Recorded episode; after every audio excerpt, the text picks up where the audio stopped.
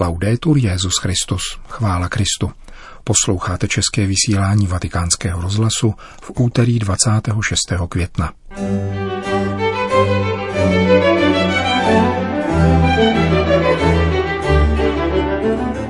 Jednota neplyne z naší činnosti, ale je darem Ducha Svatého, píše papež František v dopise předsedovi Papežské rady pro jednotu křesťanů kardinálu Kochovi.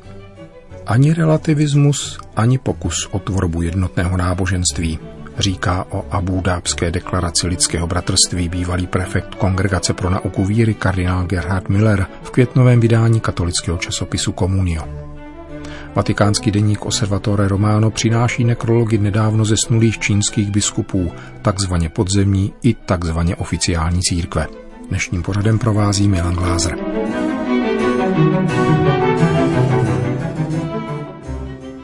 Zprávy vatikánského rozhlasu.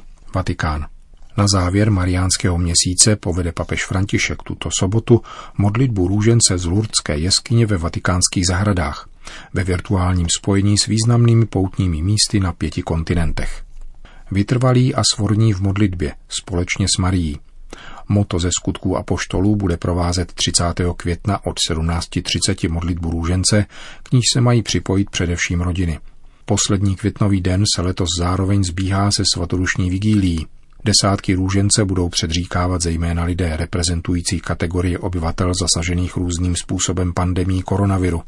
Budou mezi nimi lékař a zdravotní sestra, vyléčený pacient, člověk poznamenaný ztrátou svého blízkého, nemocniční kaplan, řeholní sestra, zdravotnice, lékárnice a novinářka. Dobrovolník civilní obrany se svou rodinou i mladá rodina, v níž se právě v těchto dnech narodilo dítě, jako znamení naděje a vítězství života. Videomost zajistí propojení například z Lurdy, Fatimou a Čenstochovou, z poutního místa Pany Marie Neposkvrněné ve Washingtonu, z nigerijské svatyně Emele nebo naší paní královny míru z pobřeží Slonoviny. V Latinské Americe z Guadalupe, kolumbijské Chiquinquira nebo z argentinského Luchan. Vatikán. Encyklika Ut Unum Sint potvrdila nezvratnost ekumenického úsilí katolické církve, píše papež František v listě kardinálu Kurtu Kochovi, předsedovi Papežské rady pro jednotu křesťanů.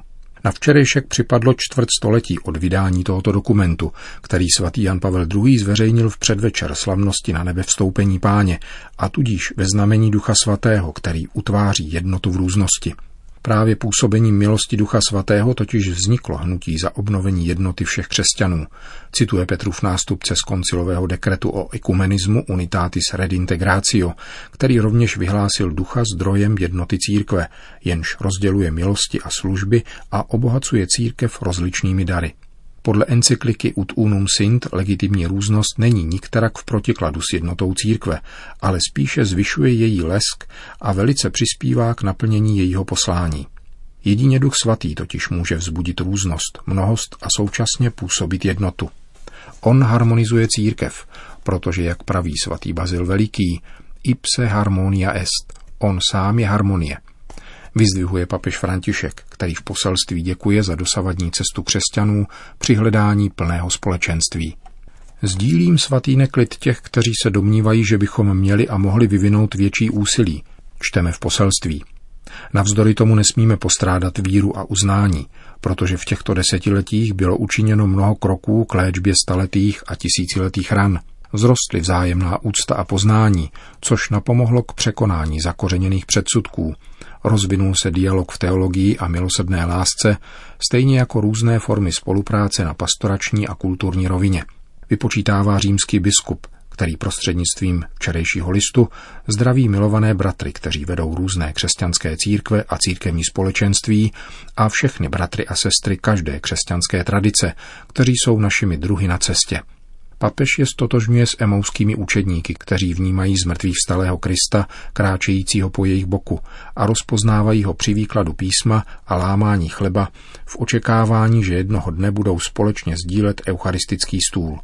Vědomí tohoto nezadatelného cíle v katolické církvi posiluje Papežská rada pro podporu jednoty křesťanů, již František vyslovuje vděčný dík a upozorňuje na dvě její nedávné iniciativy – jako první zmiňuje práci na ekumenické příručce pro biskupy, která bude vydána na podzim a má povzbudit biskupy v jejich odpovědnosti za ekumenické vztahy. Služba jednotě je totiž podstatným hlediskem v poslání biskupa, který je ve své místní církvi viditelný zdroj a základ jednoty. Dále papež upozorňuje na založení časopisu Actus Ecumenica, který přináší zprávy o činnosti Vatikánského úřadu a stává se tak podkladem pro práci sloužící jednotě. V závěru listu kardinálu Kochovi si svatý otec spolu s encyklikou Ut unum sint klade otázku Quanta est nobis via? Jak daleko ještě máme putovat? Jisté je, odpovídá, že jednota není výsledkem naší činnosti, nýbrž darem Ducha Svatého. Jednota nepřijde jako zázrak na konci. Přijde cestou. Duch Svatý ji vytváří během našeho putování. Právě z toho důvodu vrcholí papežské poselství prozbou k duchu, aby podnítil nová prorocká gesta a umocnil bratrskou lásku mezi kristovými učedníky, aby tak svět uvěřil a znásobila se chvála nebeského Otce. Vatikán, Německo. Kardinál Gerhard Ludwig Müller se postavil za mezináboženské prohlášení o lidském bratrství, které loni v únoru podepsali papež František a vrchní imám Univerzity Al-Azhar Ahmed Al-Tajib. V květnovém čísle mezinárodního katolického časopisu Komunio označuje bývalý prefekt Kongregace pro nauku víry toto abudábské prohlášení za senzační. Ve stati nazvané Abudábský dokument, pomůcka k jeho katolické četbě, německý kardinál vymezuje, že ačkoliv pro katolíka tento text není úkonem učitelského úřadu církve, na druhé straně se nejedná ani o soukromé papežovo mínění. Od věřících obou náboženství se naopak požaduje souhlas, který je zavazuje ve svědomí. Papež a vrchní imám Káhirské univerzity se v textu hlásí k závěru, který vyvodil už Benedikt XVI. ve své řezenské přednášce. Totiž, že násilí a nátlak jsou s náboženstvím neslučitelné. Jednání, jež by bylo v rozporu s rozumem, protiřečí boží přirozenosti, řekl tehdy Benedikt XVI. V dokumentu se nesetkáme s relativismem ani pokusem o tvorbu jednotného náboženství, pokračuje kardinál Miller. Jak papež, tak vrchní imám se v prohlášení zřekli vlastního a obsahově si protiřečícího vyznání víry. Tvrdí v eseji, v němž opakovaně cituje z Koránu a rozhodně se brání nařčení nemála křesťanů, včetně biskupů a vzdělaných teologů, podle kterých je abudábský dokument popřením Krista a odpadem od katolické víry. Tato teze může na jednotu církve zapůsobit jako rozbuška, varuje kuriální kardinál. V textu se sice skutečně nezmiňuje boží trojice a vtělení Boha v Ježíši, což jsou základní pravdy víry, přičemž prohlášení naopak popisuje rozdílnost náboženství jako výraz moudrosti božské vůle. Mezináboženské deklarace nicméně procházejí mnoha rukama, upozorňuje kardinál Miller, a sotva tak mohou sáhnout k vyvážené hermeneutice a terminologii – proto by bylo lépe vykládat je spíše na základě dobrých úmyslů jejich autorů, než od nich vyžadovat vědeckou přesnost. Bylo zjevným záměrem formulovat pozitivně a s poukazem na boží autoritu to, co se běžně formuluje negativně, soudí někdejší profesor dogmatiky na Míchovské univerzitě. Je nutné vycházet z toho, že jak František, tak Altajíb nehlásají teorie o náboženském pluralismu, které se příčí krédu každého z nich. Niterným důvodem křesťansko-islámského dialogu, navzdory všem nepřekonatelným rozporům, je vyznání jediného Boha, o něž obě strany opírají svou představu o lidské důstojnosti a lidských právech. Tímto široce přesahují odůvodnění všeobecného bratrství v humanistické vizi, podotýká kardinál Miller a uzavírá, v tomto smyslu mohou oba autoři společný text uvést formulací ve jménu Boha.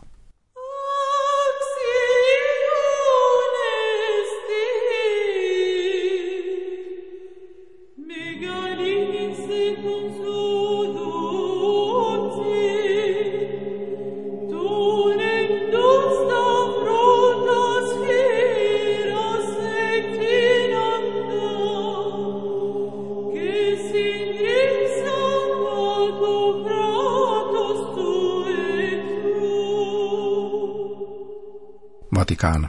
Deník Osservatore Romano zveřejnil v rubrice nazvané Smutek v episkopátu nekrology tří čínských biskupů, kteří zemřeli v posledních měsících. Jsou to Ondrej Tin Tao Qian, který odešel v 91 letech 20. listopadu loňského roku, Josef Ma Chung Mu, který zemřel 23. března ve věku 101 let, a Josef Chu Pao Yi, který zesnul 7. května v 99 letech.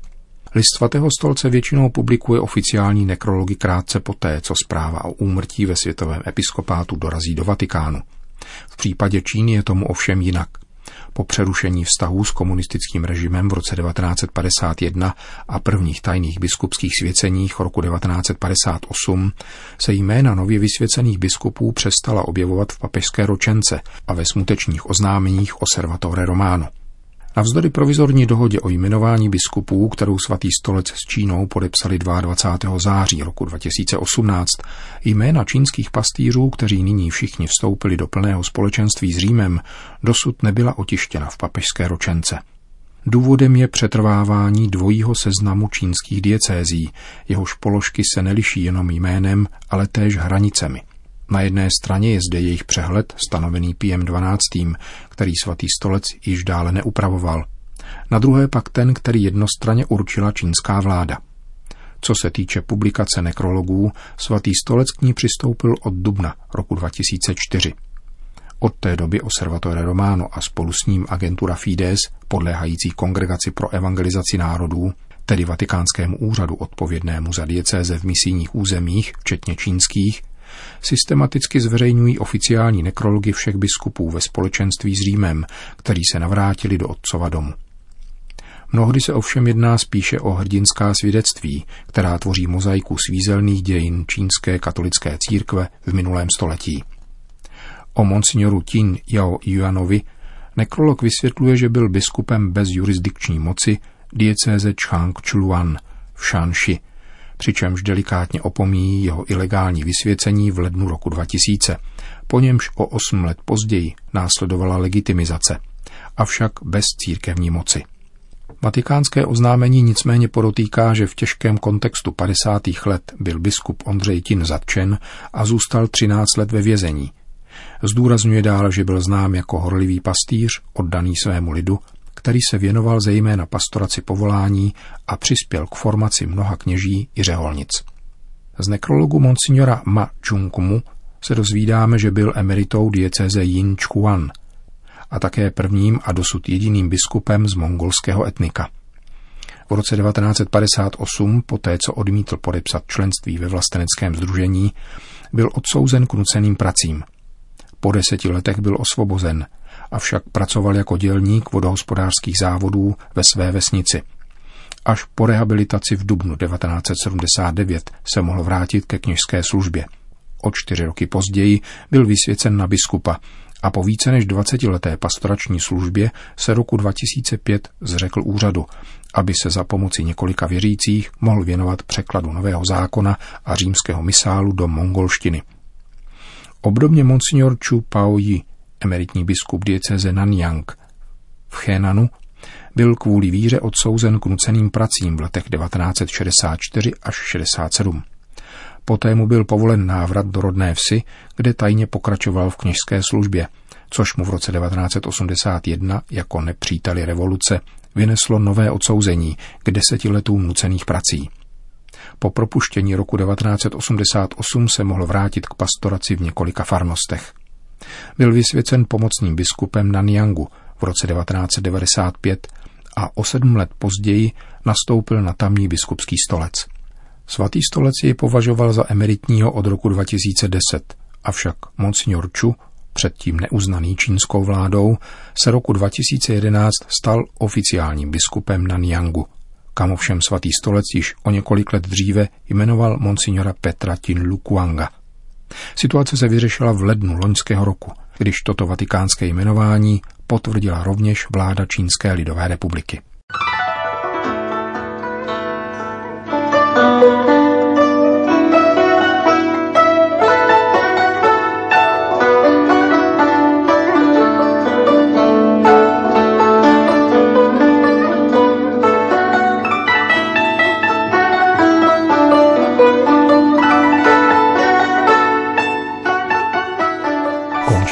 České vysílání vatikánského rozhlasu. Chvála Kristu. Laudetur Jezus Christus.